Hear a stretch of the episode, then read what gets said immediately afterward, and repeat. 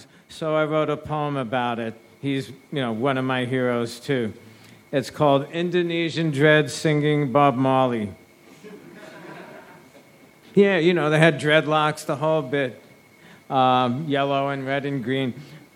Under a bare 100 watt bulb in an old hotel in Yogyakarta on the island of Java, paint peeling under exposed wires, laundry piled under soot coated pipes, filtered through cigarette smoke and beer glasses to the cool midnight air and to the rhythm of one guitar.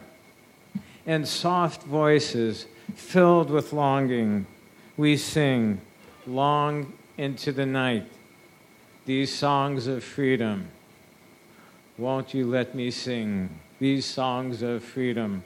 All I ever have is songs of freedom, redemption songs.